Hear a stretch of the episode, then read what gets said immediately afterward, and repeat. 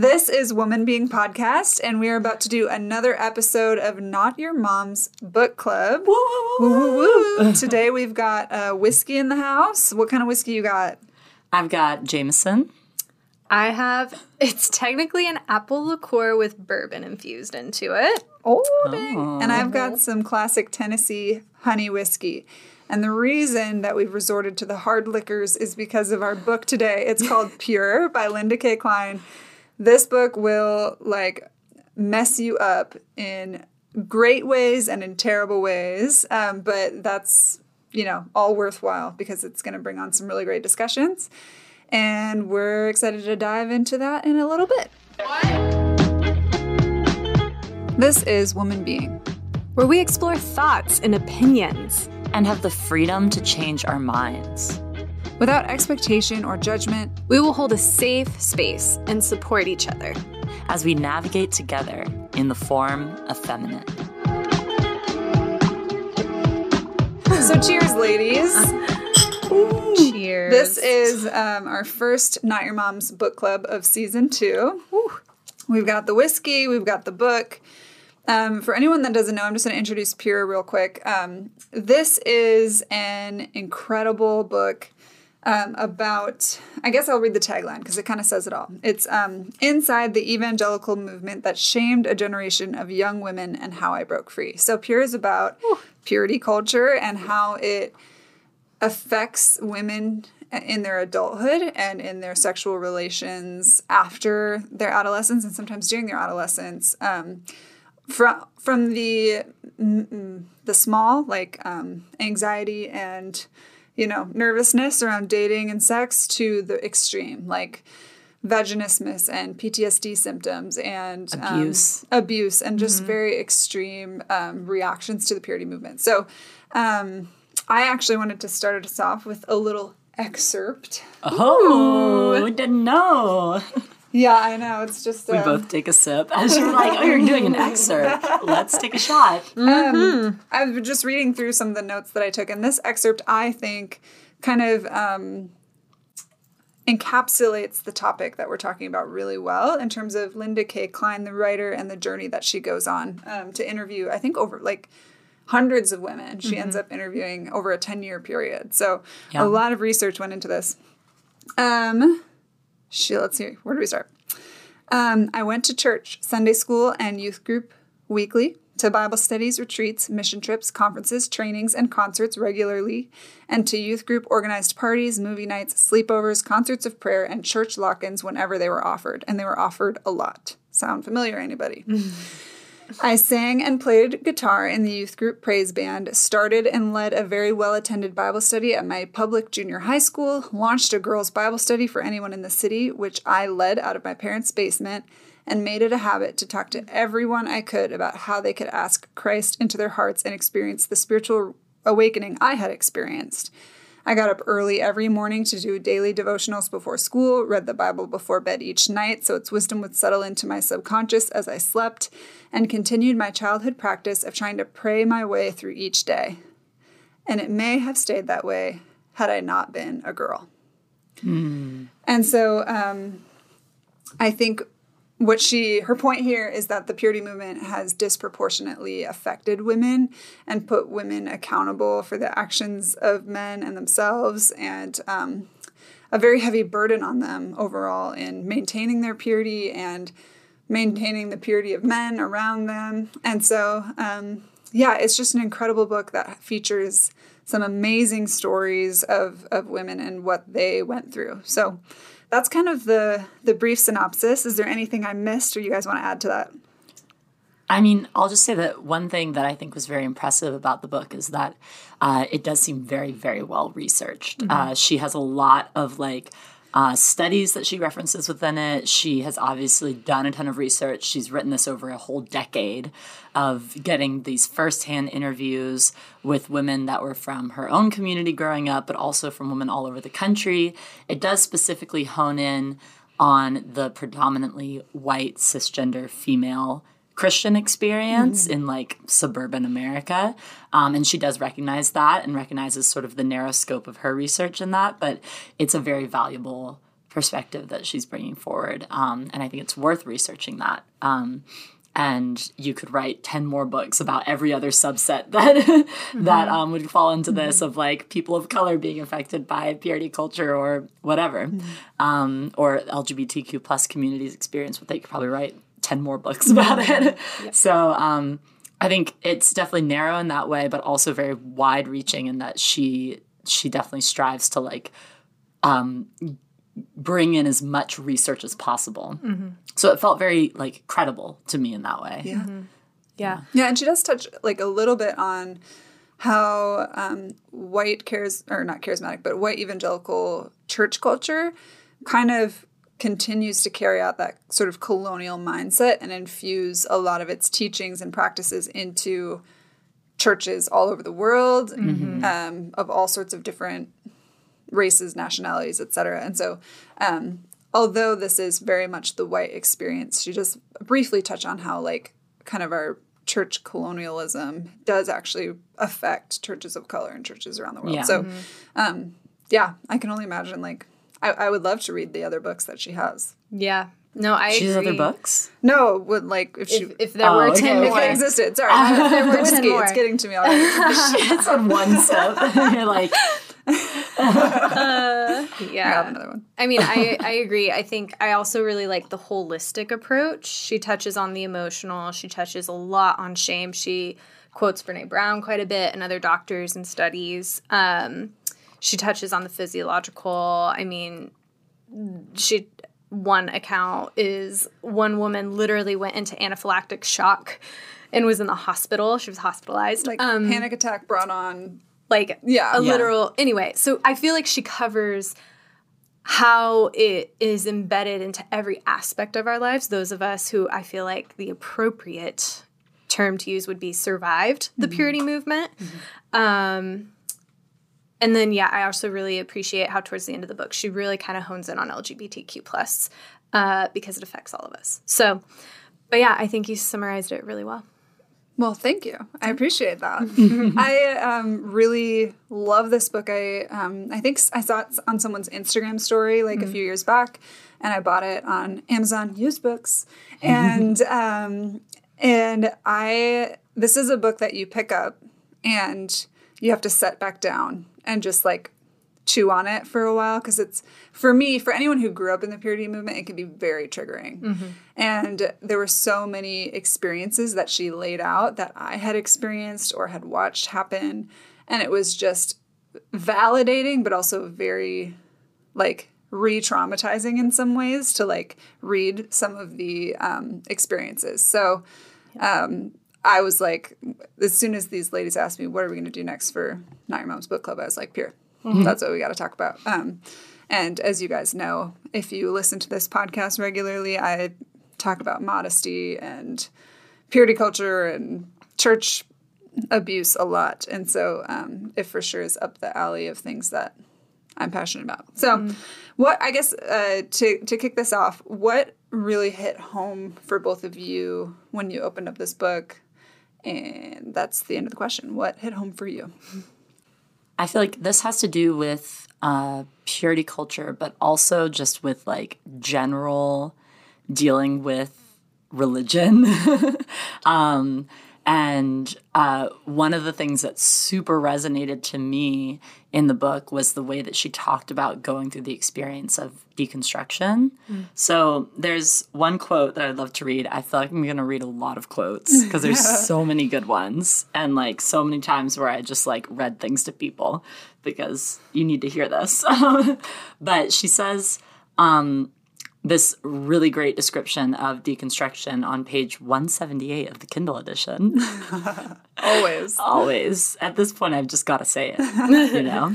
Um, when she's talking about like how you sort of feel like um, sort of almost like you're falling off a cliff mm. going into deconstructing. And uh, she says, We yearn to be who we are, to live honestly and authentically. We start, so we start to run. Toward what? We don't know. And then one day, like Wile E. Coyote spinning his legs at top speed, we realized that we have run off the edge of a cliff. We had been sure that there was solid ground beneath us just a moment ago, but suddenly we look down and there's nothing. No old worldview, no new worldview, just space. But unlike Wile E. Coyote, we do not fall, we float. Because we didn't just lose our grounding, we lost our gravity, our entire way of being, of understanding ourselves and the world around us. We have no compass, no sense of direction. We don't know what's up, what's down, what's forward, or what's back. We are confused, and all too often we are alone. We float above an abyss, and as the Bible tells us, it was before the world was created, darkness is over the surface of the deep. This is what I call the gap. The expanse. Oh gosh, the freaking Kindle moved me away from it. The gap. The gap. I just want to hold you guys in suspense. Okay, this is what we call the gap the expanse of space between the way in which we used to look at ourselves and the world and the way in which we will come to see ourselves and the world once we've found our footing on the other side of the ravine.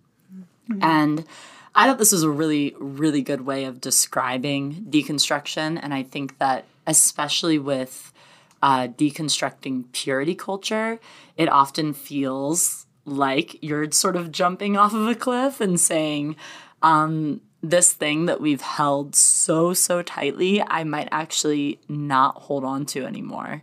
And uh, that's scary. And it does feel very isolating. It feels very um, lonely. Like I've especially noticed even in um, the this past year starting to like really like date again and like navigating that, which you can hear more about if you listen to our episode on online dating, which should be out by the time this episode comes out.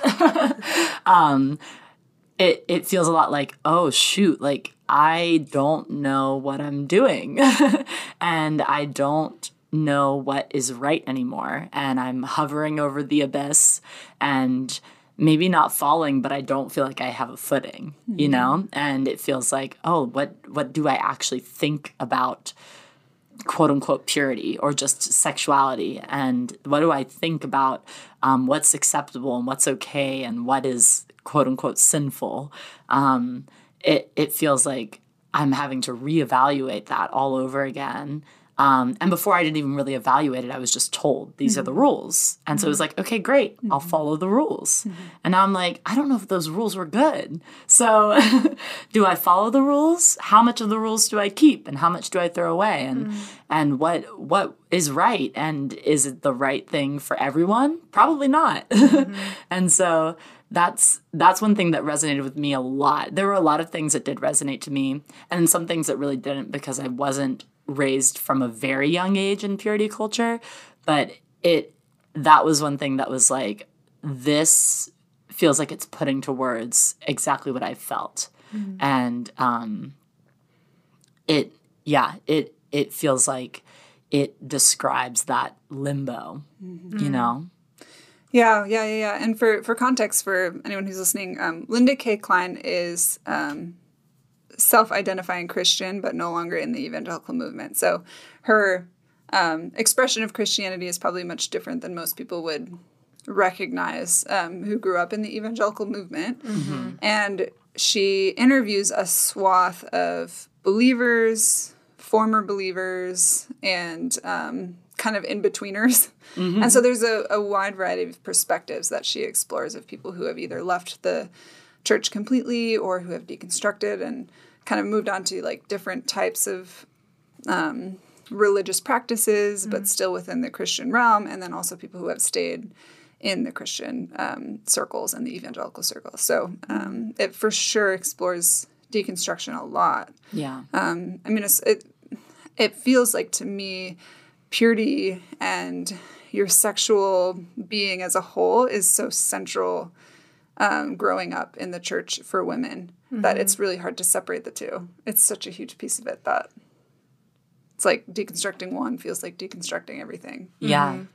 Well, there's actually another quote that she has. I'm probably thinking of the same quote that you're oh, thinking of, I feel like. Really? Yes. About how the church and oh, what was it? Like church and body ethics are intertwined. Yeah. Yes. Here, let's pull this up. This is an excerpt actually from Jessica Valenti in The Purity Myth. Mm. And um, it says, staying pure and innocent is touted as the greatest thing we can do. However, equating this inaction with morality is not only problematic because it continues to tie women's ethics to our bodies, but also is downright insulting because it suggests that women can't be moral actors. Instead, we're defined by what we don't do. Our ethics are the ethics of passivity. Mm, I do have that one underlined, but that is not the one I was thinking Oh, of. what's your one? So no, I first let's talk about that Okay, because yeah, yeah. I love that. Like it's, I mean, I don't love it, but I love it. Um, it's talking about how like our ethics become an ethics of passivity. Like Mm-hmm. that really hit me. Where it's like, oh, we're working off of what we don't do instead of what we do.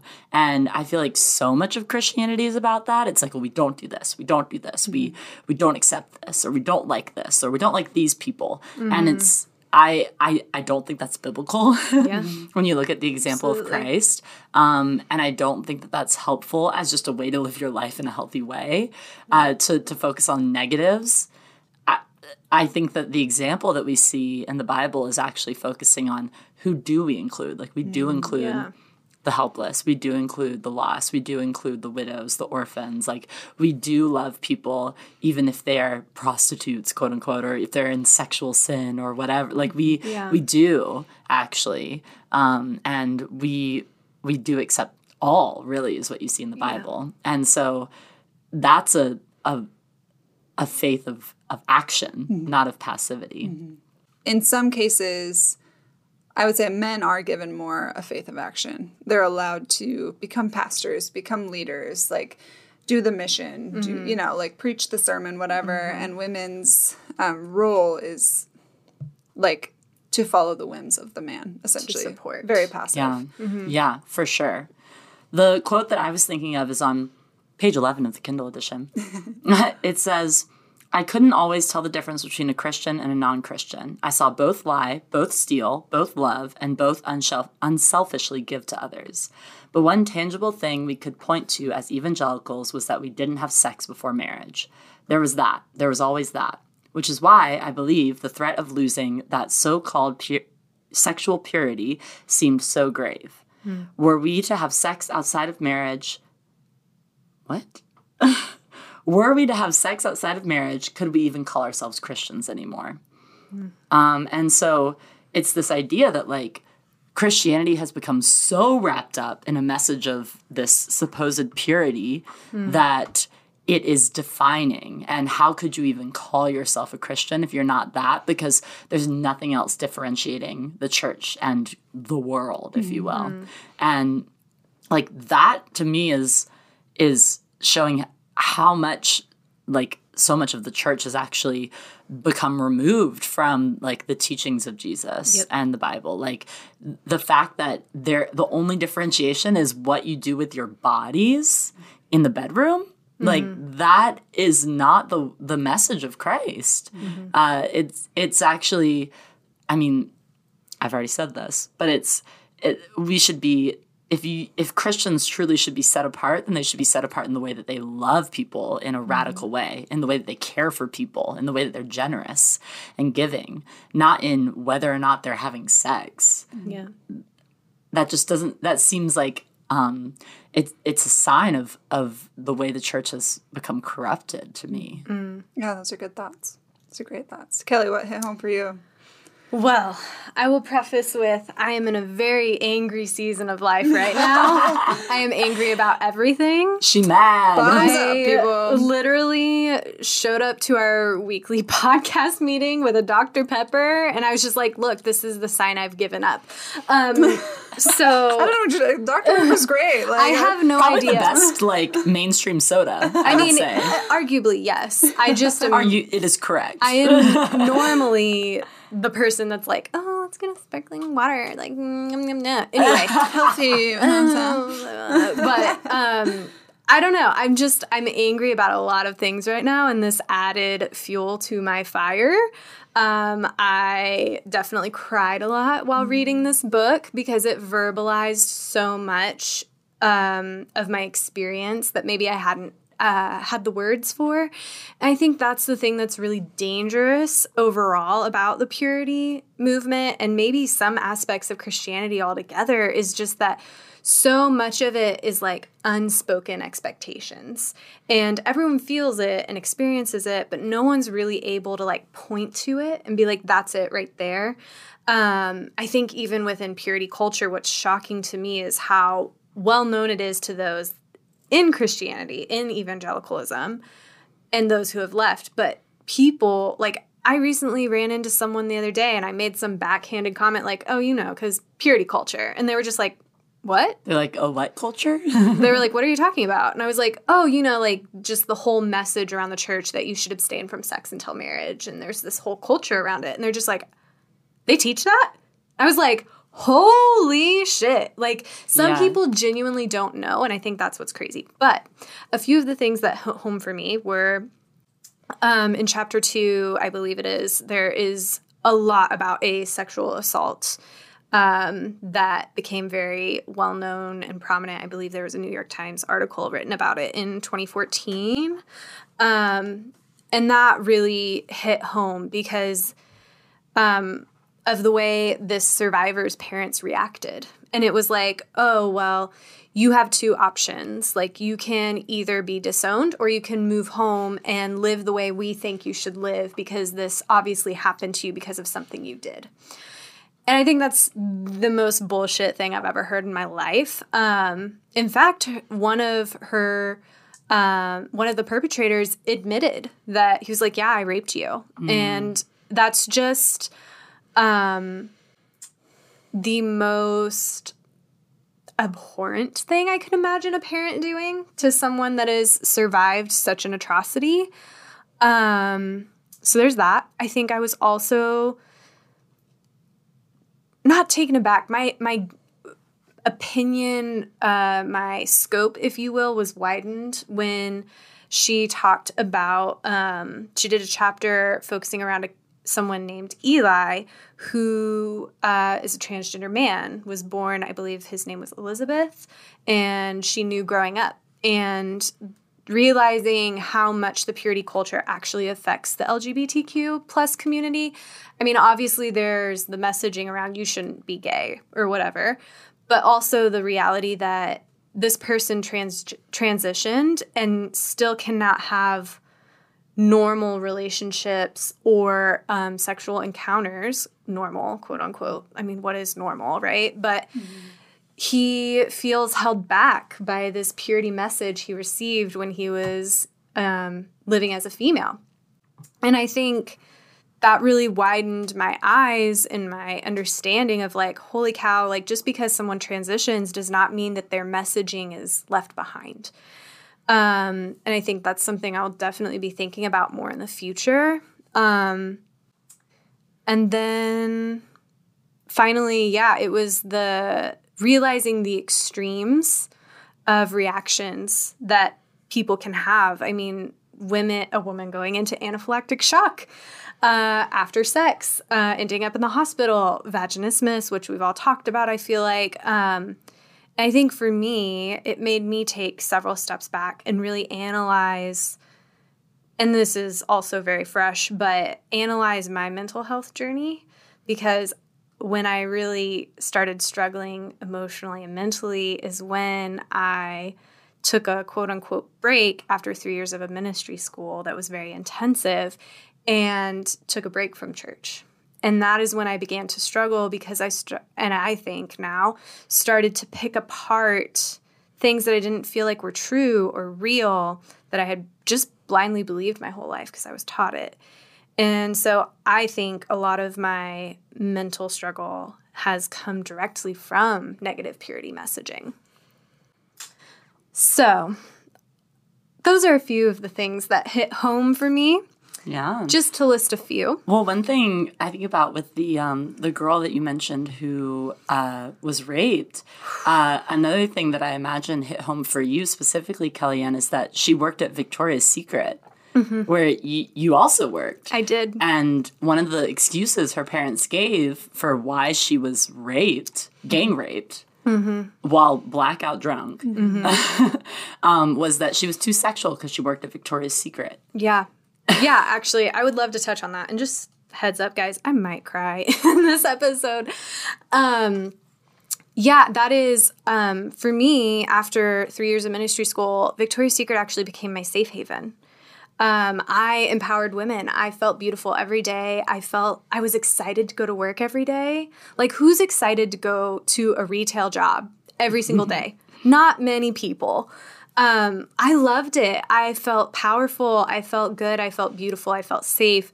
And I changed women's lives every day. And actually, when my pastor's wife back home found out that I was working, going to be working, or I was home for the summer, and I was like, Yeah, I got a job at Victoria's Secret. I'm very excited.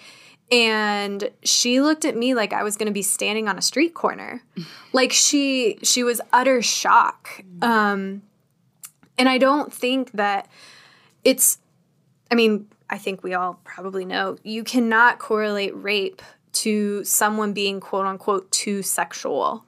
Um, that's not actually how it works. And yeah, that was definitely something that I struggled with because I've had in our very conservative Christian uh, majority town. I mean, women used to run in and like knock down signs. Women would like tell us that we are, you know, ruining boys because we have pornography, quote unquote, on the walls. Um, or that, you know, like we're doing a horrible thing. And I'm like, first of all, how dare you? Because I literally, I will never stop saying I used to change women's lives every day. And the idea that because there's a naked woman maybe. She, most of the time she's covered. Um, on the wall does not mean your son is going to grow up to rape. Your son will grow up to rape because he is told that he can take control of a woman's body for his own pleasure. And that has nothing to do with how sexual she is or isn't. Um, so yes i felt very strongly about that. Very upset. Yeah. um, and yeah, I will forever look back on that as a time of empowerment and safety while I was struggling mentally and deconstructing my Christian faith. yeah. I appreciate you sharing that with us. Oh my gosh, yeah. Absolutely. Yeah, if anything, this book helps me realize that I wasn't alone. Um, and that my experience was not normal, but it was um, indicative of something. Yeah. So, because when I first got married and we went from being, you know, sex is bad, don't have sex, suddenly having to flip that switch, which your brain is not wired to make that switch automatically overnight. Um, and actually, Linda K. Klein addresses this in the book. Um, when you are constantly equating sexual feelings with shame or fear, um, your brain actually forms pathways that um, eventually will fire at the same time, whether or not both or either is present. Or if If just one of those triggers Yes. is present. If just one of those triggers is present, your brain will actually fire both because it's so accustomed to equating the 2 And so, um, if you're watching a movie as a 16 year old not supposed to have sex and you turn your head away because there's a sexual scene and you feel shame or fear, those kind of pathways are going to come with you into the marriage bed. And so when I got married, um, we had to undo some stuff, right? Like we had to learn how to be sexual. I think I had stuffed my sexuality down um, so deep that we had to kind of uncover it. And I think, in a sense, I feel like I'm still uncovering it. Um, but my understanding was that, oh, yeah, sex sucks. That's normal. And that was kind of like anybody I knew, like that was a woman that I could talk to. I mean, I was 18, so like I didn't have any married friends. And so I honestly didn't have very many resources at all. Yeah. But like it was just like, yep, that's normal. Like sex is hard. Keep mm-hmm. working at it. You're gonna figure it out eventually. And I carried that understanding that like, oh, anytime someone gets married or has sex for the first time, it's gonna suck. Period. Mm-hmm. Um, and for the first several months to a year, to two years or whatever. And I mm. think what I've learned is that's actually more prevalent in the conservative Christian circles. And because that was the circle I was embedded in, that was my understanding of the world. But that's actually not supposed to be your body's normal response to sex when you first have sex. Um, not that. I mean, maybe I mean, your it's not first like time, you'll have it all figured out Right, the first yeah, time. yeah, yeah. it's awkward and weird. Yeah, yeah, yeah. Yeah, like you're gonna learn, but like, um, kind of the process shouldn't take so long or shouldn't be so arduous. And I know many women who had a much harder experience than I did, um, especially like vaginismus and things like that. Um, Yep. And so, yeah, I took that away from this book as like, okay, I'm not alone and that this is not normal. And the church has prioritized preventing preventing sex or sin or whatever at the expense of every woman in the congregation. Yes. Like we value um we value following the rules more than we value people. And so um yeah, that's hard. That's hard to like come to terms with. But anyways, were there I guess switching gears, were there any parts of the book that like surprised you or were enlightening to you as you went through it? None of it was fully enlightening. I would say there were portions that re- definitely like broadened my perspective, like I mentioned earlier with um, the transgender man Eli and hearing about that, and then also just the the ways um, the LGBTQ plus community is affected severely as well. Um, but I think a lot of it was very validating for me. It was like, hey, this is okay. This is like you this is other people's experience. You're not broken because you had to really unlearn some stuff. I mean, I think I agree with you. I'm I'm still unlearning a lot of stuff. And um a lot of shame of like, you know, what it means to have a woman's body and what it means to show up sexually and and that it's okay to um struggle in that at some level because essentially we were we were programmed to. We were programmed to struggle with that. And i think for me that was very validating. And then obviously linda just nails just truth after truth and just goes for it. Um, so i'd say that i found very comforting. Yeah. I feel like I I agree that a lot of it felt very sort of like oh, yeah, like I sort of I mean, I obviously as you've heard from our many episodes in this podcast about like purity culture and modesty and all of that like we know it's messed up. Like we, we're aware of that. So it's not like this book was like, what?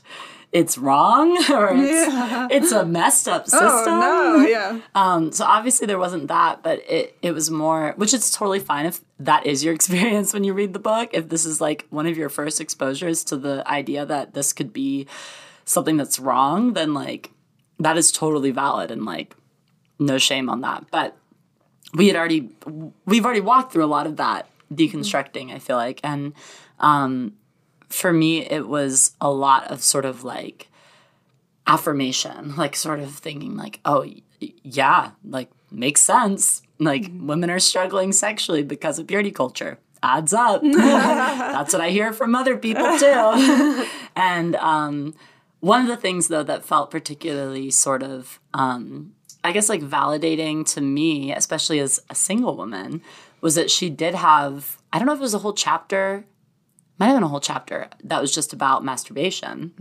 um, which we've talked about a little bit on here before. But there's a few things um, that she talks about when it comes to masturbation. She's like interviewing a woman who has like gone back and forth on masturbation like her whole life basically and has gone between feeling super ashamed of it and then also feeling like well maybe this is just something my body needs and that's okay and and and flip-flopping between thinking this is sinful and this is um maybe just part of my lot as a single woman or something like that.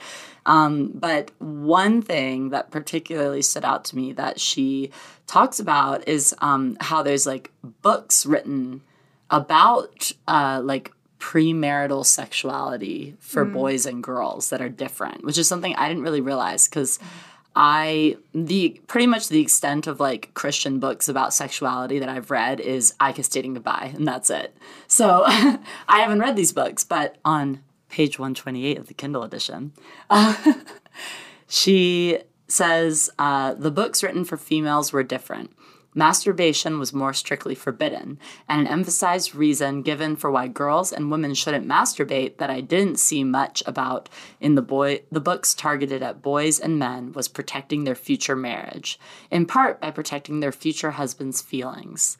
For example, one book warned that if a girl masturbated, she might rob her future husband of the pleasure of giving her an orgasm without her stepping in and telling him what she likes, which she would have learned from masturbation. And I just see you guys like steaming over there. um, this was really frustrating to me. Mm-hmm. And I've actually talked to guys about this. Mm-hmm. And have given me the exact opposite message, which is mm-hmm. that it is not a turnoff to have a girl know what she wants, to have a girl have an understanding of her body. Um, in fact, it's helpful. Yeah. And the the thing is, is that um, this reminds me a lot of uh, the sermon that uh, we reacted to, uh, where this very misogynistic pastor uh, talks about how women should act around men and just gives all of these terrible, terrible pieces of advice, if you can even call it that, give that episode a watch if you want to be enraged. um, You're gonna he, need some whiskey for that one. Yes, fueled that he, fire. He talks about like um, this whole analogy of like a princess and a knight and a dragon, and the princess tells the knight like how to slay the dragon, and the knight is demasculated and like doesn't like the princess anymore. And this is what this makes me think of is the idea that like, oh, if this woman like knows anything about her sexuality, then um, she's gonna just be totally like unattractive to this man. Yeah. And the thing is, is that uh, another thing she talks about in the book is how the the books targeted towards boys and their sexuality like almost shows like masturbation as like oh you'll probably do this and like that's okay but like just don't like do it too much. kind of try not to. Yeah, kind of try not to. if you to. Have to. Yeah, but if you have to, you know, boys will be boys. Whereas for the women, it's like, don't do it or else you'll risk your entire marriage and it will be ruined and your husband won't want to have sex with you. well, it just circles back to that moral of passivity, right? Mm-hmm. Like the idea that a man ought to know what's best for you and like you are just supposed to like passively enter into this well life in general but also marriage like mm-hmm. and allow you know his leadership to take you to where you want to go mm. and that how somehow he's supposed to know how to or like give you orgasm and give you pleasure and you are not supposed to like be a part of that process at all yeah mm. and it's just like i mean i'm not going to tell you what men like but i know i know at least in my experience men actually like a woman who knows what she wants. Yeah. I mean, I think too, it sets women up for failure, not only to be sexually frustrated and repressed and all the things, but there's this lack of ownership mm-hmm. over her body. Yeah. And it's like, I remember when I first got married, like James would just be like, just tell me like what's good. Tell me what you like. And I'm like, I don't even know that I'm mm-hmm. supposed to feel good and that I'm supposed mm-hmm. to like it. Mm-hmm. Like, not that I didn't consciously think that. And thankfully, we did some sexual ish things before we got married. So it wasn't like full truck to the face.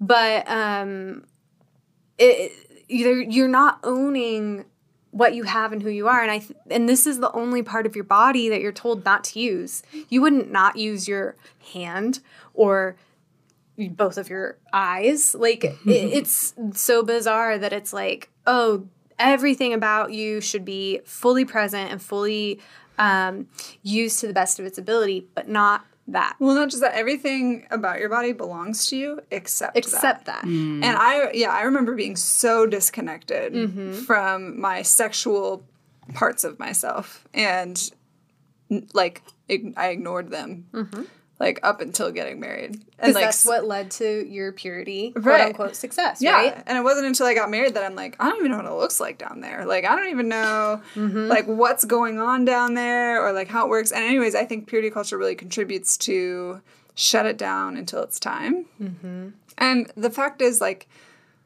your body is your body. Like you don't like stop being hungry because you're fasting. Yep. You yeah. know, you don't like stop being thirsty because you're I don't know. Dehydrated. Dehydrated. like you, you actually need those things, and your body like knows what it needs. Mm-hmm. Yeah. And so, like the idea of attributing shame to your body's natural response, like its God given response, is like bizarre. Mm. It is bizarre, and and I feel bad for these beautiful men that get married to sweet purity culture girls, and they're like, "Hey, just tell me what feels good," and she's like, "You're just supposed to be able to do it." Right. Like I can't imagine the pressure that is. Yeah, You know, it's a lot of pressure. it's like too much. And I just thank the Lord that I had a husband who was like determined and dedicated and turned on by my success. Yep. Like he was like, "No, we're not gonna have a good time until everybody's having a good time." Well, that's the thing is like a guy who is actually like, you know, a good, decent human being is going to like enjoy your enjoyment and mm-hmm. and vice versa mm-hmm. like you want to pleasure one another mm-hmm. and so why would you like it's it's not the idea that like they're just tr- having a transaction with you Yes. and just trying to like get this endorphin high Yeah. And this rush from having sex with you and then they just like toss you to the side and you can go make dinner for them or something. Yeah. Like that's not Yeah. the way that like a real relationship works. And if you are with someone who is a decent, like non-sociopathic human being, then like He should want that's those the way things. yes. Absolutely. And I think that cheapens sex so mm-hmm. much. Like purity culture, the way they build it up is it cheapens what it is.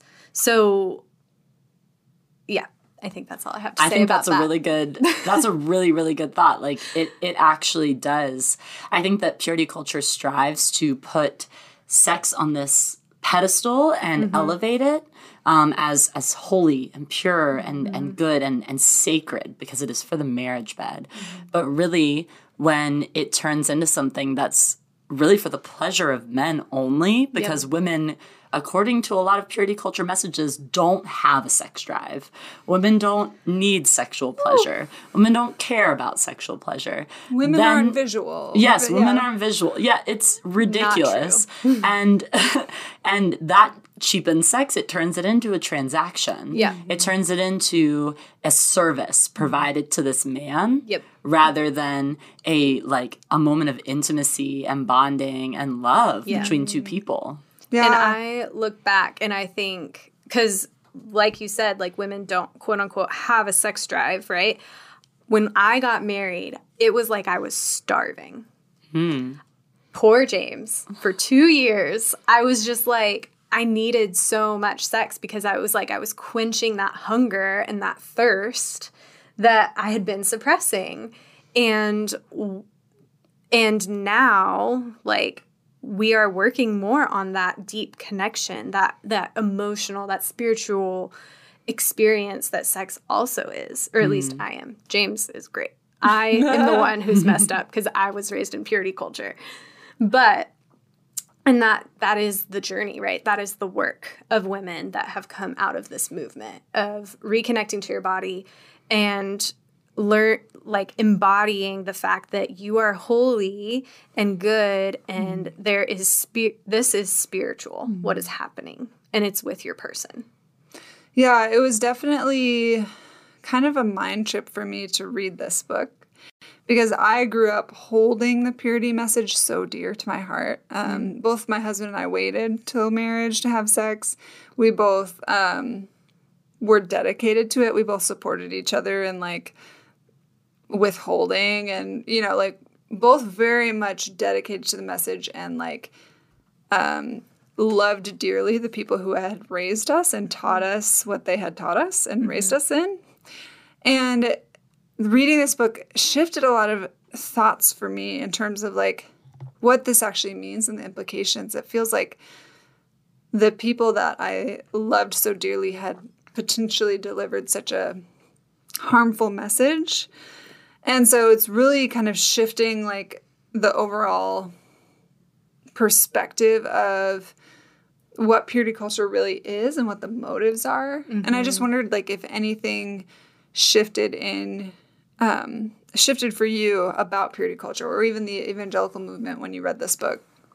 One thing that I really was disturbed by mm. in the book uh, was the amount of actually like um, intermingling of church and state when it came to implementing purity culture. Mm. So she talks a lot in the beginning, especially about how um, there was government funding that was feeding into purity conferences and abstinence only teaching. Mm-hmm. And I was like, like I, I I know in my head, obviously, or maybe not obviously, but that our our government has lots of issues, that there's lots of corruption, that there's lots of problems. I know that, um, but just like seeing that blatant, like, uh, basically like handshaking between church and state when we're supposed to be a separated church and state. Uh, that was pretty disturbing to me. That like this is something that is bleeding into uh, quote unquote secular culture. Mm. And I think that that's something that the church would actually see as a triumph. Mm. Is that oh look we have infiltrated you know mm. we have mm. we have made it into mainstream culture because we are getting funding to be able to do this mm. from the U.S. government. Um, with no regard to like how effective it is or yeah. the effects of it. Oh, yeah. Absolutely. The, Let me tell you how effective it is. Yeah. Please. I, tell us. I have a quote. Yay. um, on, I'm going to drink while you tell it. Okay, great. Uh, can you hear us deteriorating? whiskey hits us hard, I think. Whiskey girls. Um, whiskey girls. So, okay, first of all, I have a little, this I just think is funny, which I'll share with you guys because my Kindle allows me to have little notes. It says, in 2008, federal funding for abstinence only until marriage programming was curbed under the Obama administration. And my note says, thanks, Obama. That's literally what then, I was going to say. Yes. And thanks, then Obama. on the next page, it says, dedicated federal abstinence only until marriage funding meaningfully increased again in 2016, bringing the total funding to 90 million for 2017. And then I said, thanks, Trump. But the real thing that I'm wanting to read, I just thought that was funny because it's a definite parallel of different presidencies and the way that money is going to get allocated. Mm-hmm. Plus, you're hilarious. Plus, I'm hilarious, obviously. Thank you. But on page 28, it says, um, this is talking about research that people have done um, about abstinence only education and its effectiveness. And so they say to summarize first, the researchers are finding that purity teachings do not meaningfully delay sex. Second, they are finding that they do increase shame, especially among females. And third, they report that this increased shame is leading to higher levels of sexual anxiety, lower levels of sexual pleasure, and the feeling among those experiencing shame that they are stuck feeling this way forever. Oh, and it doesn't get better with time, it gets worse. And there's i mean there's tons of studies that you can find out there in the world about how abstinence only teaching is very ineffective and how there's actually incomparable or indistinguishable um, statistics of the amount of teenagers that are having sex, whether they're getting abstinence only teaching or not, and in some cases higher when they're getting abstinence only teaching because they don't understand what sex is. Mm-hmm. and um, like that's that's infuriating mm-hmm. that they would say oh we're we're going to first that the US government is going to fund this and support churches in doing this and support Christian organizations like the Silver Ring thing in teaching young people they need to just not have sex. Um, when some young people don't even have a concept of what sex is. Mm-hmm and then that this is actually something that is not effective mm-hmm. like you're saying like it there's no regard to whether there's any scientific data backing this up mm-hmm.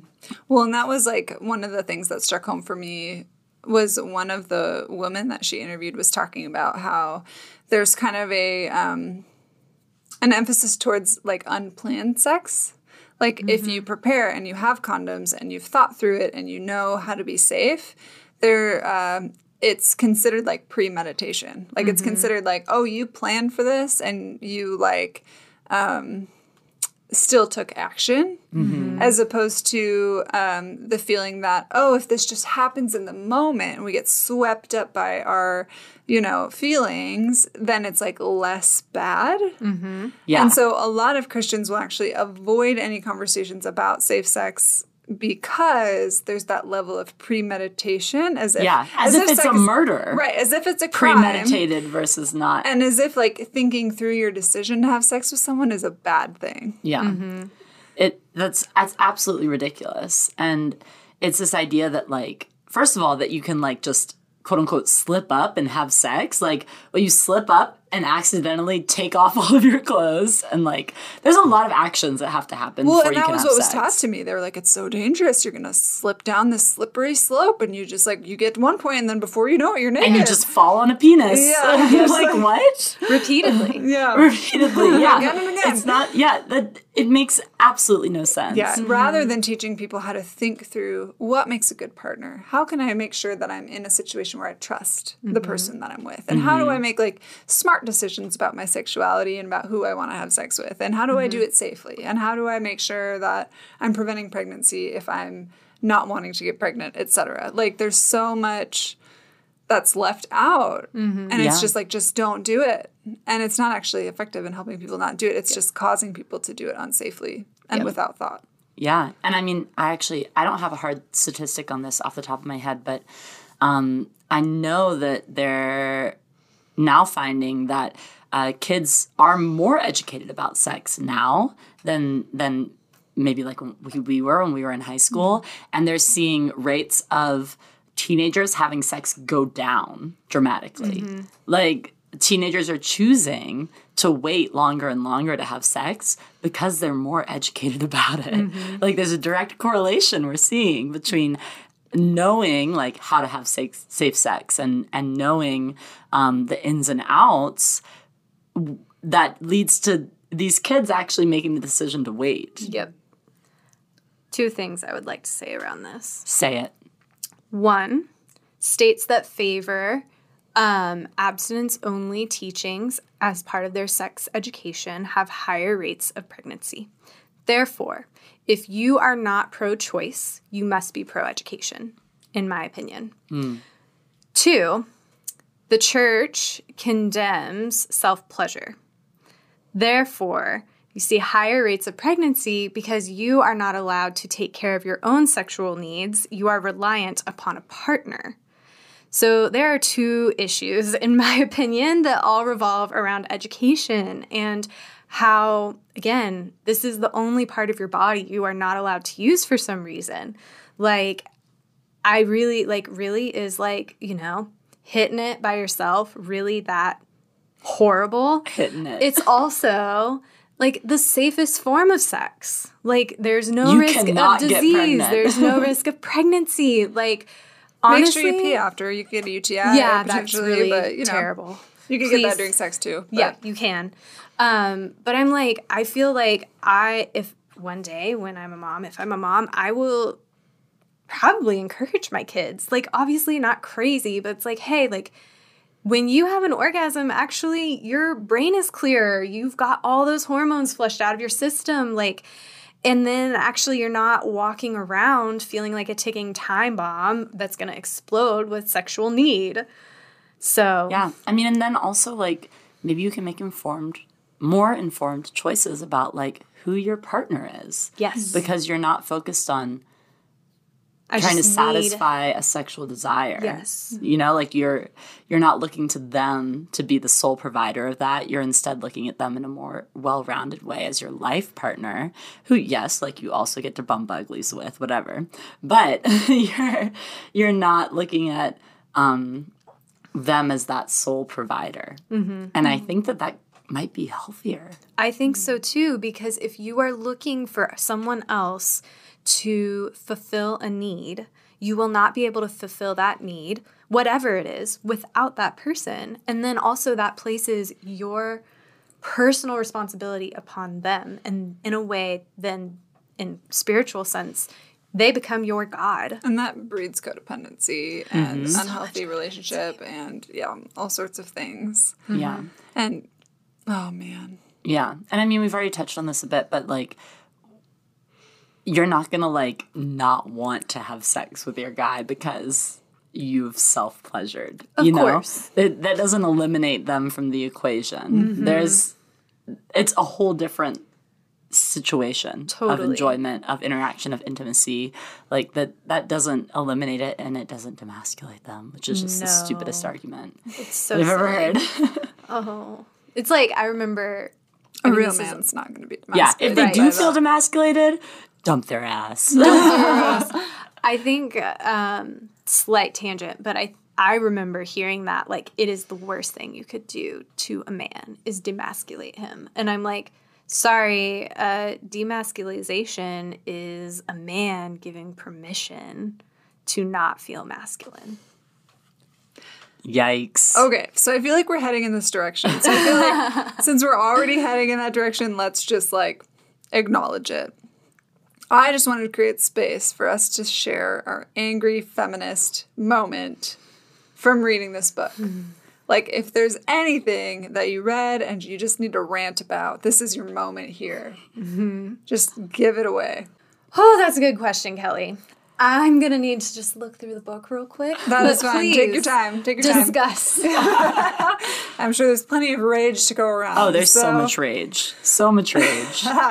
um, one thing, which this is like such a small thing um, in the book, I feel like, but in the very beginning, page five, right at the start, Kindle edition. Kindle edition, page five. Uh, the woman, Linda Kay Klein, who wrote the book, she recounts uh, this story of her with her high school boyfriend and how she feels that God is leading her to break up with him and all these things. But on page five, she says this like prayer. And she says, Dear Jesus, Dean is a sweet gift from you. Please don't allow me to destroy this gift that you have given me with foolish passion. Dean doesn't want to push me. He respects me. How far we go is in my hands. But I don't want it there because I don't know where exactly you do and don't approve of my hands being. Father, please show me what is too far. And so this enraged me. It reminded me very much of my high school relationship, um, in that this is putting all of the responsibility of purity onto the woman. So this is saying, she says, Oh, Dean doesn't want to push me too far. But who's, if they're making out, if they're, you know, bumping uglies and they're in the horizontal position, as our pastor would call it in high school, Don't go horizontal. don't do the horizontal That's we position. told. Yes. Uh, there are two people that are responsible in that situation. And there's so many stories within this book that touch on that idea of putting the responsibility solely onto the woman.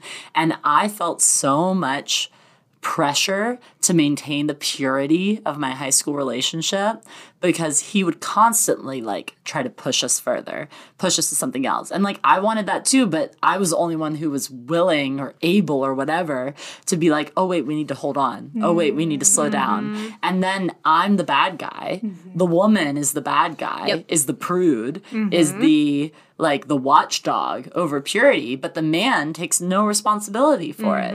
The man is just animalistic. The man can't help it because he's just sexual. Oh, But- and then he gets blue balls. Yeah, like it's So hard. it's abs literally.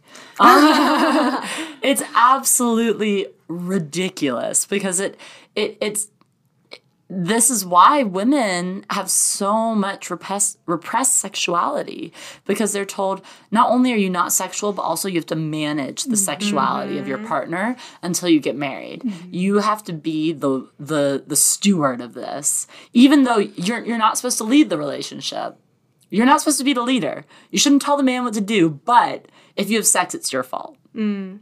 That actually reminds me of something that I wasn't thinking of that did make me mad was how so many women and she she provides I think two or three different examples of this of women who go to pastors because post marriage they're having trouble with their sexuality and they're like I either sex is painful or they're having anxiety around sex or whatever.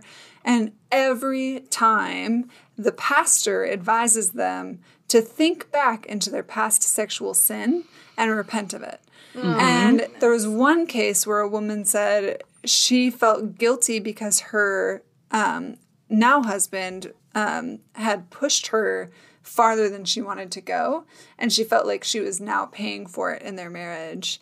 And the pastor advised her to go repent of that sin, completely forgetting, like, oh, your partner was pushing you past what you were comfortable with? Like, Yep.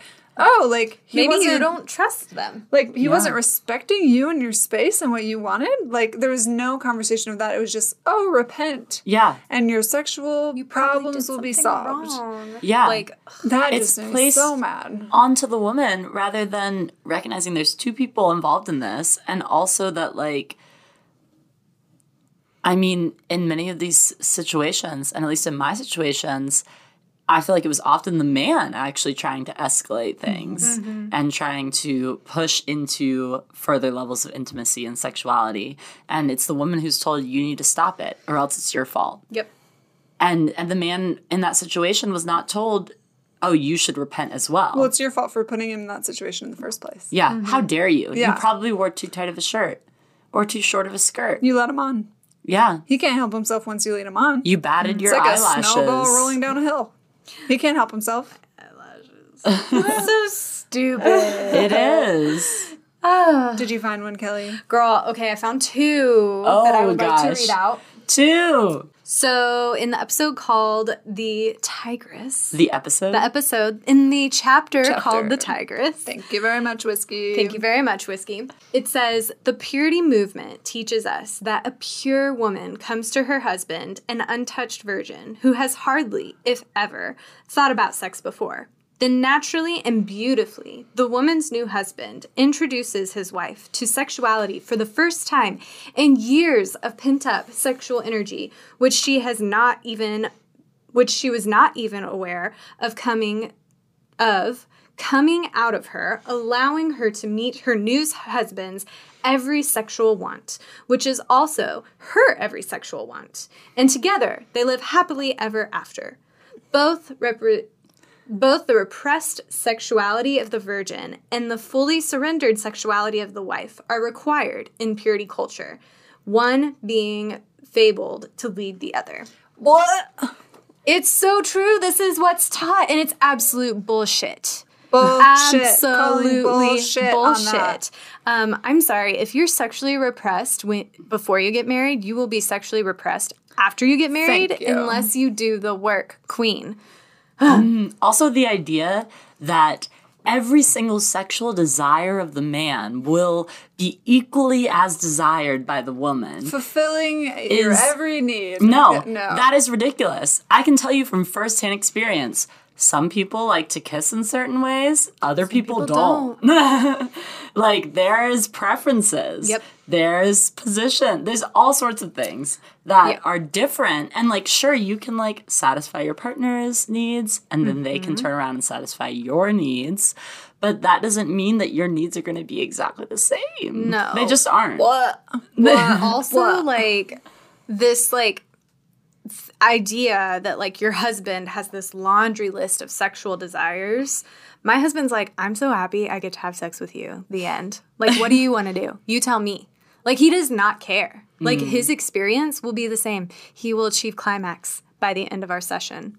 The end. Our session. It's Our like you're a session. therapist. so, anyway, I just Kelly think Ann, it's. the sex therapist. I think this could be a thing, honestly, if we're you know if we're talking about it. I mean, yeah. So I would want I wanted to draw attention to that because it is Yeah. essentially embedded in every purity culture teaching.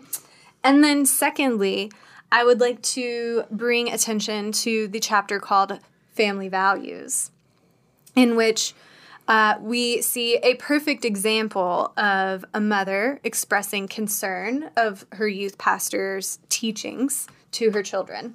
Um, and this is a little bit halfway through the paragraph, so bear with me. I went to the head pastor and told him. I didn't go in there screaming and yelling, shaking my fist at him, but he dismissed me so fast. It was so embarrassing. What I remember is being just embarrassed because the times that I did speak with the quote unquote men of the church, she said, making air quotations, I was so dismissed. She asks, uh, Linda asks, Do you remember what his response read about his response felt dismissive. And she said, the nonverbals. You know non-verbally when someone is dismissing you. You've been dismissed by men. You've been dismissed plenty of times, Linda.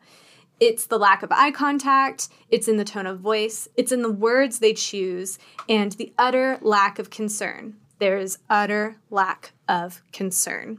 And I think for me, that what made me angry and feel very feministy and ranty about that is the reality that this happens all the time. Men don't care about what women have to say, and it's brushed off as emotional, or you are overly concerned, or you're overbearing mother, or you know, a controlling wife, or whatever label they want to put on it. And truly, it's them protecting power.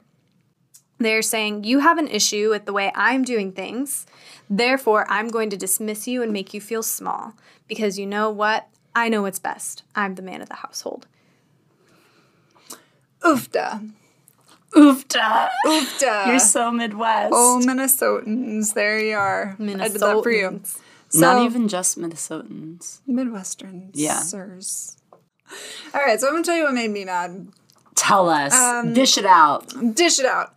Rosemary's story. She's one of the um, interviewees, and um, she actually experienced verbal abuse and verbal sexual abuse from her brother in her home, and um, tried to call it out to her parents, and her parents did nothing Yeah. essentially. Didn't believe her uh, to the point that later on she was raped by her brother. And um, her parents, in addressing the issue, didn't also really do anything and kind of essentially it came out from their brother's um, rendition of what happened that she hadn't resisted, um, which her trauma response was to freeze in that moment but that she hadn't resisted and therefore was partially at fault. So her parents saw it as both of her and her brother's fault. And so um, the expert I wanted to read here, Excerpt. excerpt, what did I say? Expert. Expert, the whiskey people, um, talking about her fear and discomfort around her brother didn't get Rosemary the attention she needed. And so it essentially talks about how she um, tried to get attention through other means, and they, that her parents sent her to therapy. Um, and her brother's sexual propositions and threats, which resulted in brief conversations, reflect the purity culture's movement, the purity movement's values and norms. Generally speaking, purity culture excuses male sexuality and and amplifies female sexuality, and it shames consensual sexual activity and silences non consensual sexual activity. So essentially, like men, they're like kind of reprimanded, but women bear the brunt of the shame. And um, consensual sexual activity is something to be ashamed of. And when something is not consensual, it's silenced. Yeah. And that, I think, is evidenced again and again in the church that anytime there's rape, sexual assault, the church just covers it up. It's like it doesn't count. They're like, we're not going to address this. Yeah. I mean, it makes me think of, um, I mean, we talk about this in our episode that should come out right before this of Why Are Women Afraid? That the church focuses on these ideas of uh, sexual assault or rape or whatever that are very fantastical and out there and that are sort of the fringe examples and don't focus that this actually could happen within your own, own home and more often does happen within your own home or your own circle of friends or family members or coworkers or churchgoers. It's going to happen with people that you know and the church refuses to recognize that and the church also chooses to um, like cover up uh, like rape and non-consensual sex for the sake of It's reputation. reputation. Well, here's the second part of that sexual violence perpetrated by those within the con- community in particular is strictly censored as it challenges the pure slash impure binary upon which the purity movement is based. The binary demands that predators are outsiders, though 7 out of 10 rapes are perpetrated by someone known to the victim. That is even more likely in, um, among juvenile victims. And 55% of sexual assaults take place at or near a victim's home. So the purity culture narrative essentially wants to communicate, and I think we've talked about this, but like this is where it's sort of strictly being stated the purity culture movement depends on sexual perpetrators being outside of the church community. Mm-hmm. And whenever things happen within the church community, which is, like it said, seven out of 10 times, it's ignored because it doesn't support the narrative. Yeah. And that makes me mad because we're just completely ignoring the statistics of what are actually happening to women yep. for the sake of preserving our own messaging. Yep. And then in, you know, we see in chapter three, um, where this woman has been sexually assaulted and or she's been gang raped actually, and her father says, "I am a pastor." Mm-hmm. The congregation, if they find out about this, will will affect my validity as a pastor, my authority, my reputation. I'm like, how dare you worry about your reputation when your daughter has been sexually violated and your option for her is you can move home or be disowned. You choose. Yeah.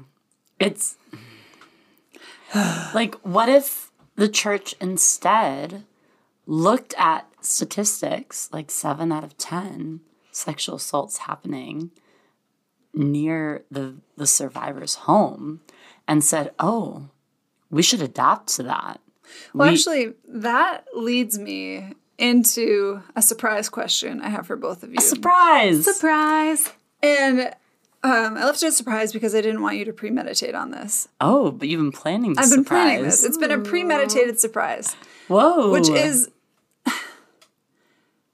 do you think I think that, or let me let me pre- preface this with, I've always felt like there were good intentions behind the purity movement for my benefit, right? Mm. That like I truly believe that the church wants what's best for me, that um that my dad, that the authority figures in my life have done what they've done and make the choices that they've made to the best of their understanding for the purpose of me being successful in the world, me being pure, me being close to God. Do you think that's true? Like, do you think that the purity movement is a result of good intentions?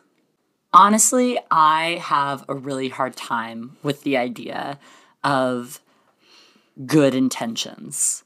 Um, I think that people tend to want to keep the power that they have people are constantly trying to conserve and maintain their position of power. And I mean, even myself, like I am guilty of that as well.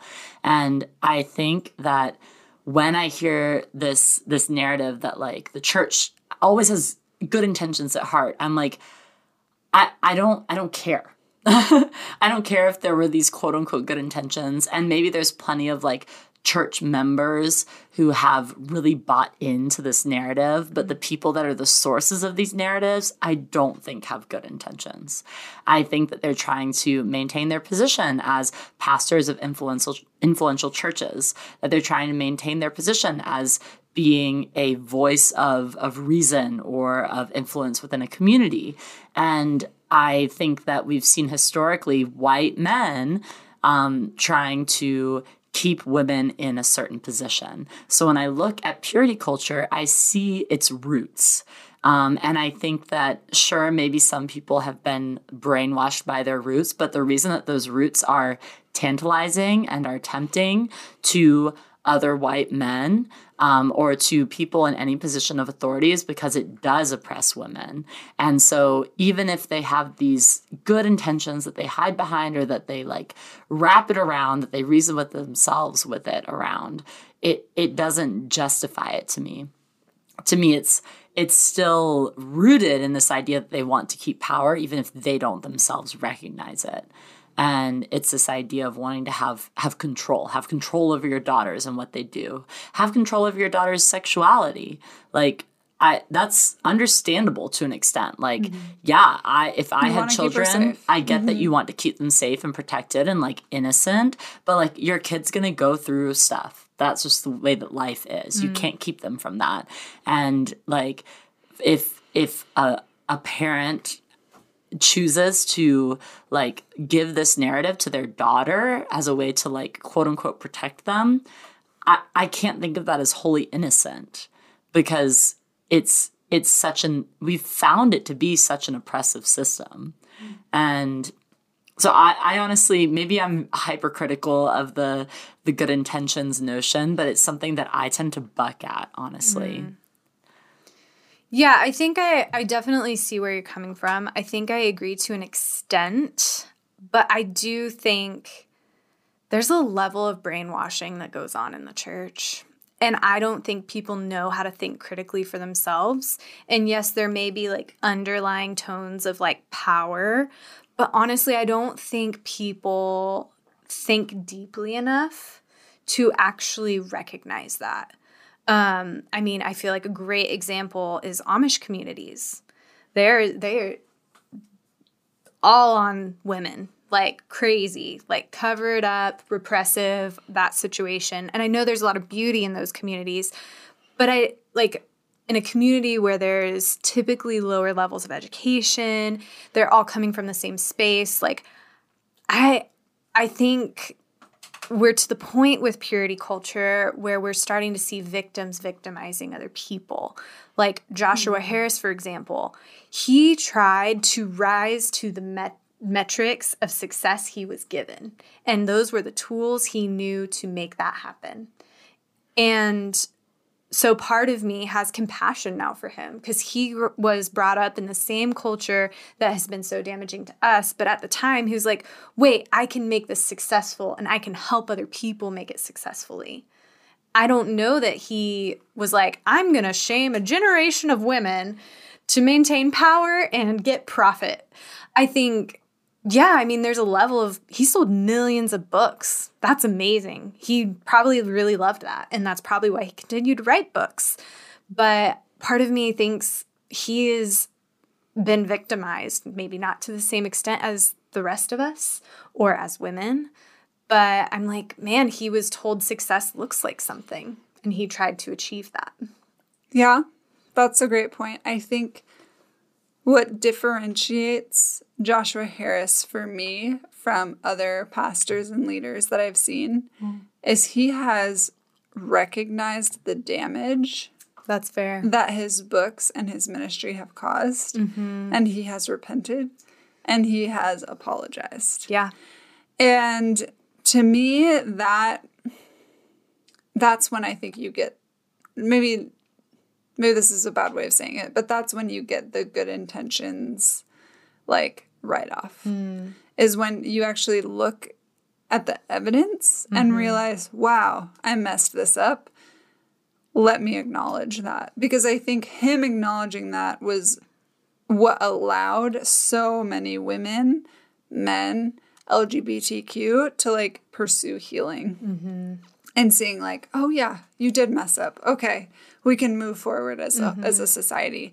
Yeah. Um, what's hard for me in considering the good intentions, which I think, I, I don't think the good intentions don't exist. I think there are so many potentially brainwashed or um, hungry for approval or mm-hmm. good Christian people who genuinely want to do right by God mm-hmm. and do right by their kids and do right by their church um, who have fallen victim, or maybe even victim is the right word, but they have been deceived by mm. poor messaging directed at their youth. Yep. Um, what I have a problem with is when women come forward, when people come forward and they say, hey, actually, this is the effect of what you said, mm-hmm. the response is to dismiss, shut it down, deny, shut it down, cover up, or just ignore. Yeah.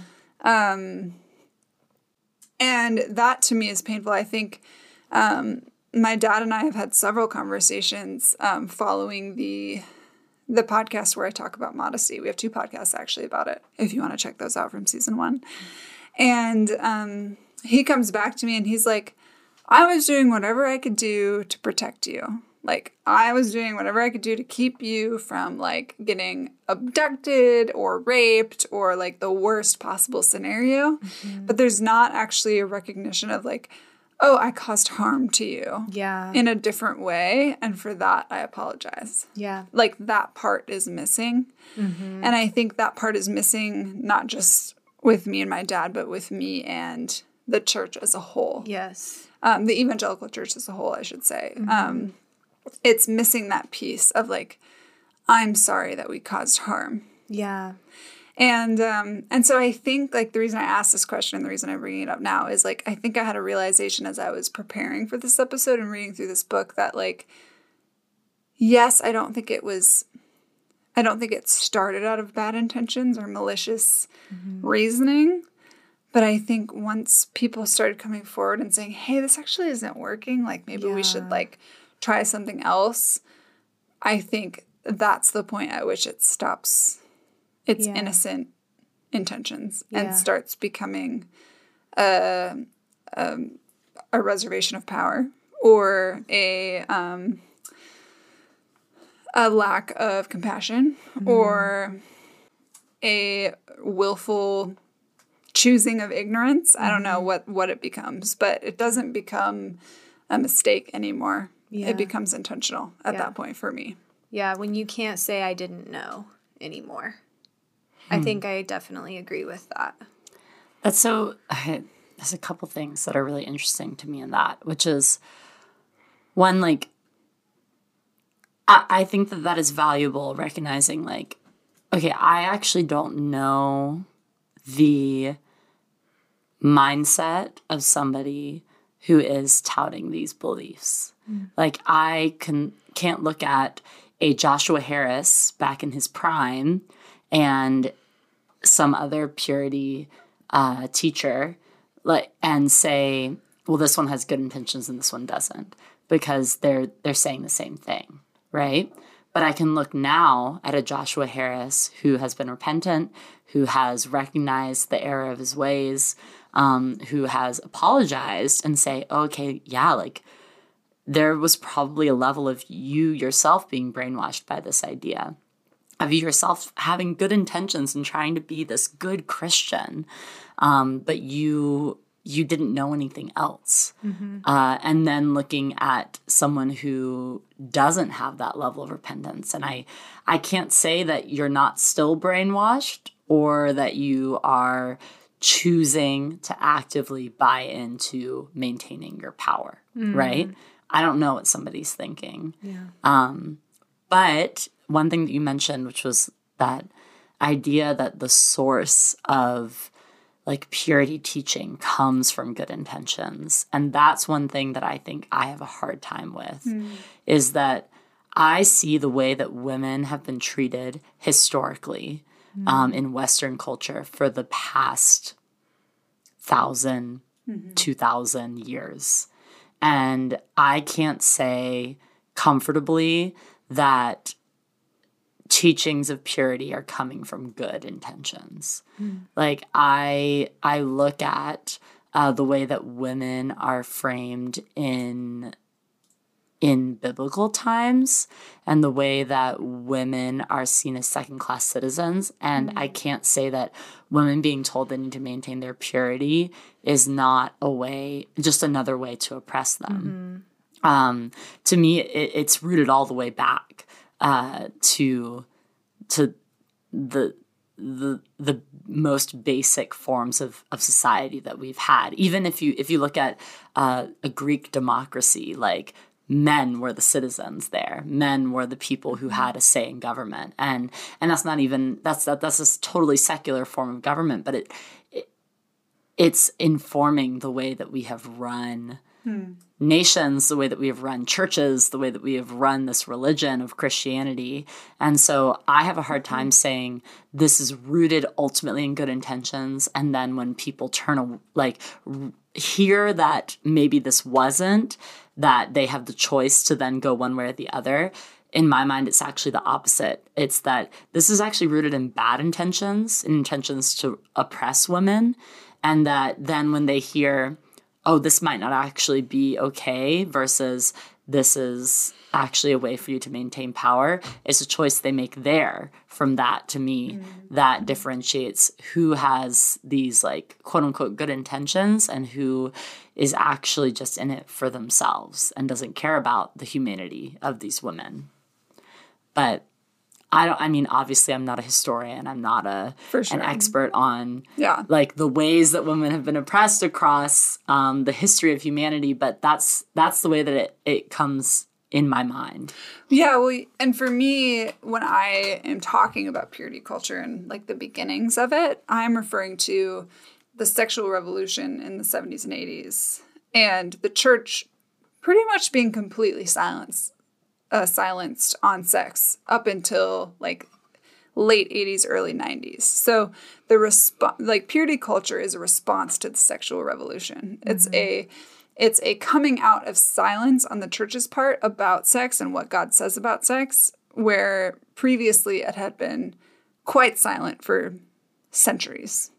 And I think the response was like, whoa, slow your roll. Mm. Let's try and educate people on what the Bible says about sex. Um, and I think it was based on the church's understanding of the Bible at the time in combination with uh, a desire for people to be pure and for people to mm. do what God had said. Um, but in a sense, like I, I see what you're saying. It's like regardless of where it started or what the um, perceived intentions are, it's still built on a history mm. of the oppression of women.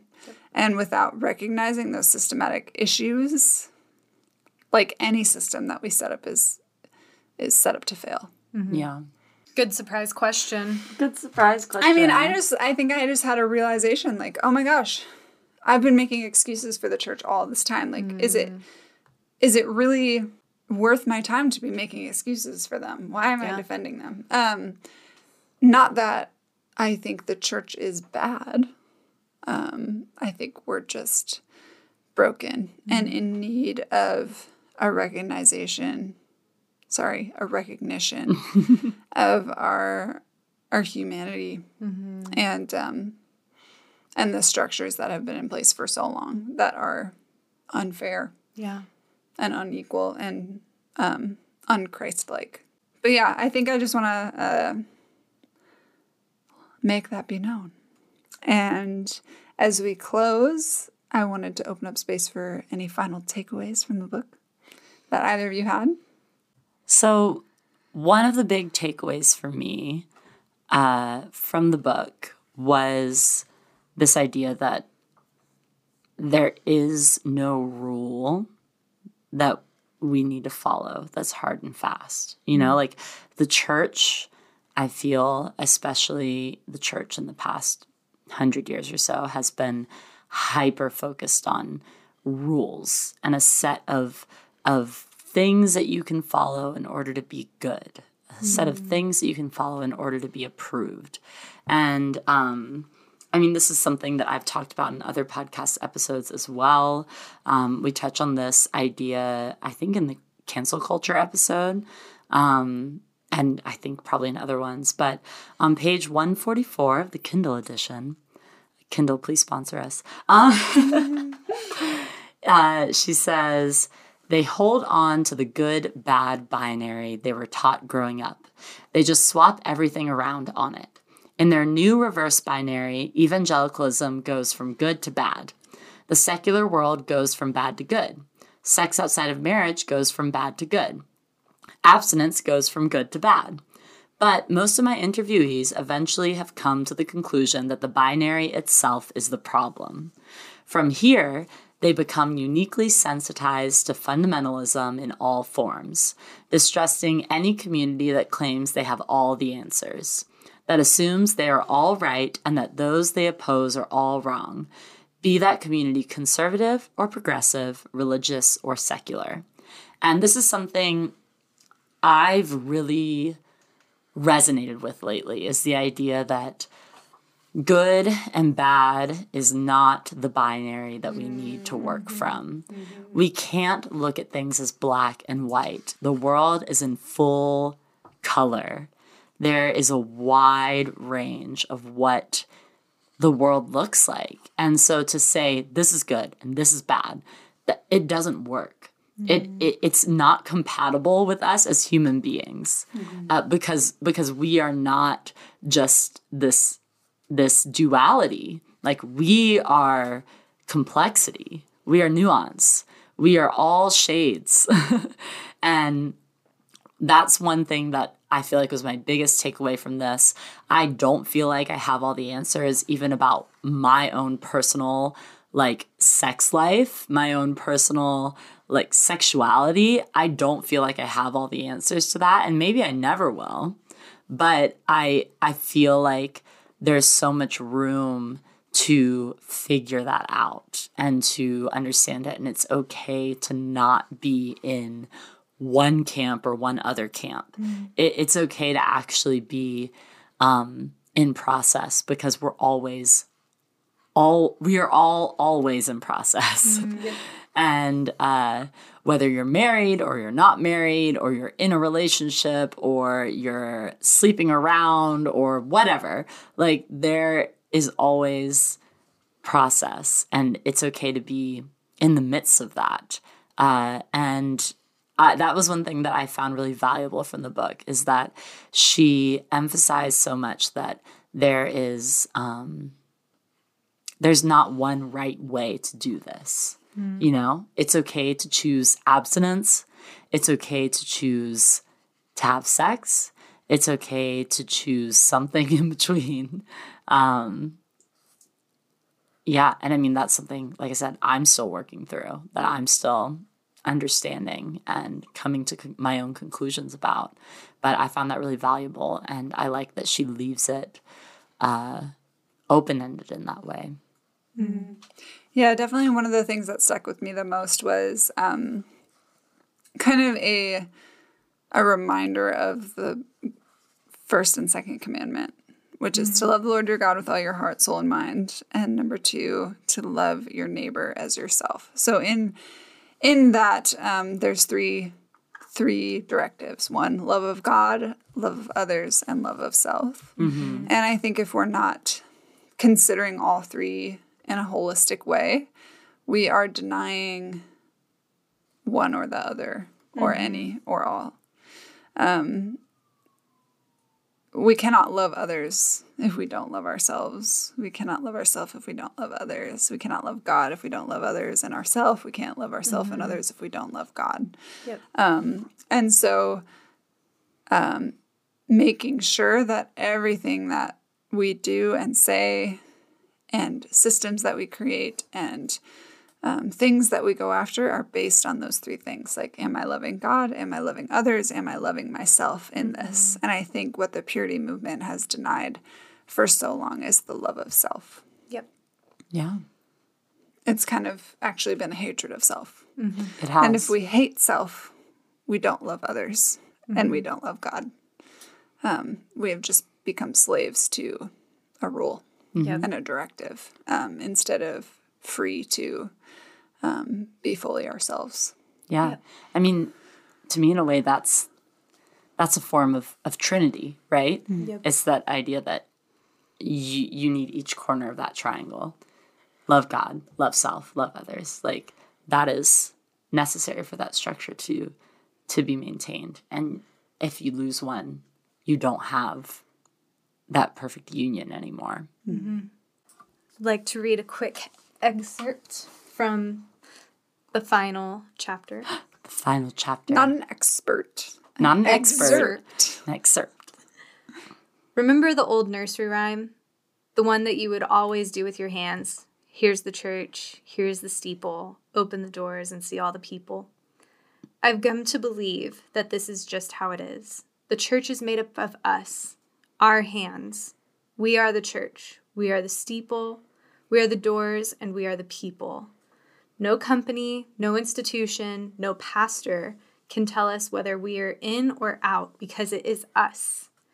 You can choose the church or not. It's up to you. But no one can choose for you because if you choose it, it already is you. Mm. And I think that is the awakening that's happening right now. I feel like there is a wave of people leaving the traditional Christian faith for the realization that I don't need all these things to commune with God. I don't need, you know, to comply to purity culture. I don't need to um, fall within the expected, normal um, family. What do you call roles, dynamics, roles, dynamics, yes. all those things. That there's this this revelation of love of self, like you mentioned, um, and people are saying, you know what, I am the church, and I get to decide what it looks like for me and what it needs to look like for my life. And I think for the first time, instead of us trying to push ourselves into a mold to fit into the church, we are breaking down a lot of those molds mm-hmm. and saying, you know what? Jesus loves me, and that's what matters. I love him back, and we're going to figure out this messy life together. Mm-hmm. And I think um, that's a great place to close. And Linda Kay Klein closes her book with this as well. As um, she asks her mom the question, like, "Do you think God's hand is on me um, anymore?" Mm-hmm. Essentially, after having been through all of these interviews and and creating kind of an expose on the church, where she mm-hmm. reveals a lot of dirty underbelly um, and a lot of the pain that it's caused, and kind of the fear that in exposing that people will be lost to hell you know? Um yeah. that that kind of question remains like am i good? Have i um have i done what's right? Is god's hand on me? Um and she sort of walks away with the realization that like yes god's hand is on you um but it doesn't have to look like what the church says that it has to look like and um, I think that's what a lot of deconstructing Christians are faced with is that um, that very much life or death question. Um, but I think rather than asking like, "Am I good?" it maybe is more of a question of, "Am I loved?" Mm-hmm. and "Do I love?" And those are the things that God has placed most importantly in our faith at the end of the day. Yeah that's actually a question that made me think of us and our podcast. Um, is I, I'm I'm curious if you guys have felt this. Is like, is this what God wants? you know, like, are we? Um, I think Linda talks about this almost like fear of like quote unquote leading people astray, leading people to hell, leading mm-hmm. people down this dark path. And um, I think that uh, when you talk about the type of things that we talk about here on Woman Being, it's there's there could be this fear of like we are leading people down a slippery slope, if you will, um, uh, or that we are causing people to God forbid, question things. And and I mean, I think you can tell a little bit by the way that I've I've said this, and maybe a little bit of sarcasm that I have around it is that I actually think questioning is good, and I think that it's valuable, and that it should be part of our faith and and part of the way that we interact with religion and with God. Uh, but I it definitely made me think of of us and and of thinking like, are we are we doing the right thing, mm-hmm. you know? Mm-hmm. And I think like a lack of questioning is what led to the Inquisition. A lack of questioning is what led to the purity culture movement being rampant and damaging and mm-hmm. like a wildfire across the lives and sexuality and well-being of women everywhere. Like mm-hmm. I think um a lack of questioning is a lack of reason, it's a lack of consideration for other people and um, it doesn't it doesn't fight to find peace mm. for um, the world. I understand the question though, because I definitely have felt afraid. Like mm. at certain at a certain level, I am leaving behind the mindsets I was raised with uh, and potentially burning bridges with people that I've done life with. Mm-hmm. Um, a lot of people that have known me the majority of my life, my community, mm-hmm. my old quote unquote community. And there is a level of grief with that that is painful. But when I think of what God would think or say, I think of one of the last things my granddad told me when I moved out to California for ministry school. He just said, Kelly, you give him hell, sis. And that's what I feel from God.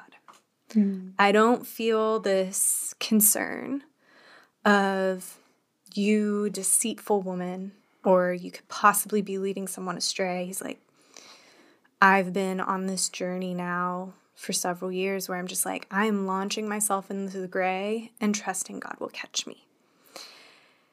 And I don't feel disapproval from him. Mm-hmm. And I think that's what matters. Yeah. Thank you, Kelly Ann, for sharing that. I think that's um, a question I share. And I, I mean, anyone who's going through any sort of deconstruction process, whether it's a holistic one or a sub- subject based one or um, or whatever, like those questions are kind of the like elephant in the room. They're mm-hmm. sort of the overarching big question: Am I good? Uh, does God approve of me? Um, have I done right by Him? And um, yeah, I think truly it's about um, it just circles back love God, love people, love self, and um, and so I think a lot of people would resonate with that. And um, that leads me to my final question: Is this book pure by Linda Kay Klein? Woman being approved. Absolutely, hundred percent must read for all women who have made it through purity culture.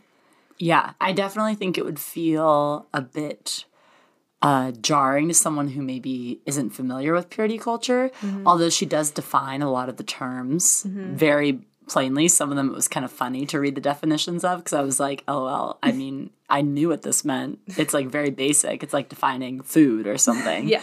But it's helpful for people who are not familiar. Um, and so it could be helpful if you have people in your life who have been through purity culture as well, mm-hmm. I think. Yeah. Yeah, I'd say it's like an essential. It's like a 101 type of woman being book. If you want to know where any of us came from or um, like why this podcast was started or why we decided to talk about the types of topics that we talk about, this book is it. It's uh, got it all. So, um, thank you both for sharing today, for reading this book, for writing down your thoughts, and being so um, thoughtful and intentional yeah. today. Of course. Absolutely. Thank you, Kelly. Oh, you're welcome. No, I was really excited to review this, even though it is a doozy. And I will remind people this book is a doozy. Just take your time, prioritize your own mental health, set it down when you need to, chew on it when you need to, get a friend to drink whiskey with when you need to, because um, it will take an emotional toll, especially if you've been through the purity culture movement. Mm-hmm. And um, I want to remind you that you can follow us on Instagram at Woman Being Podcast.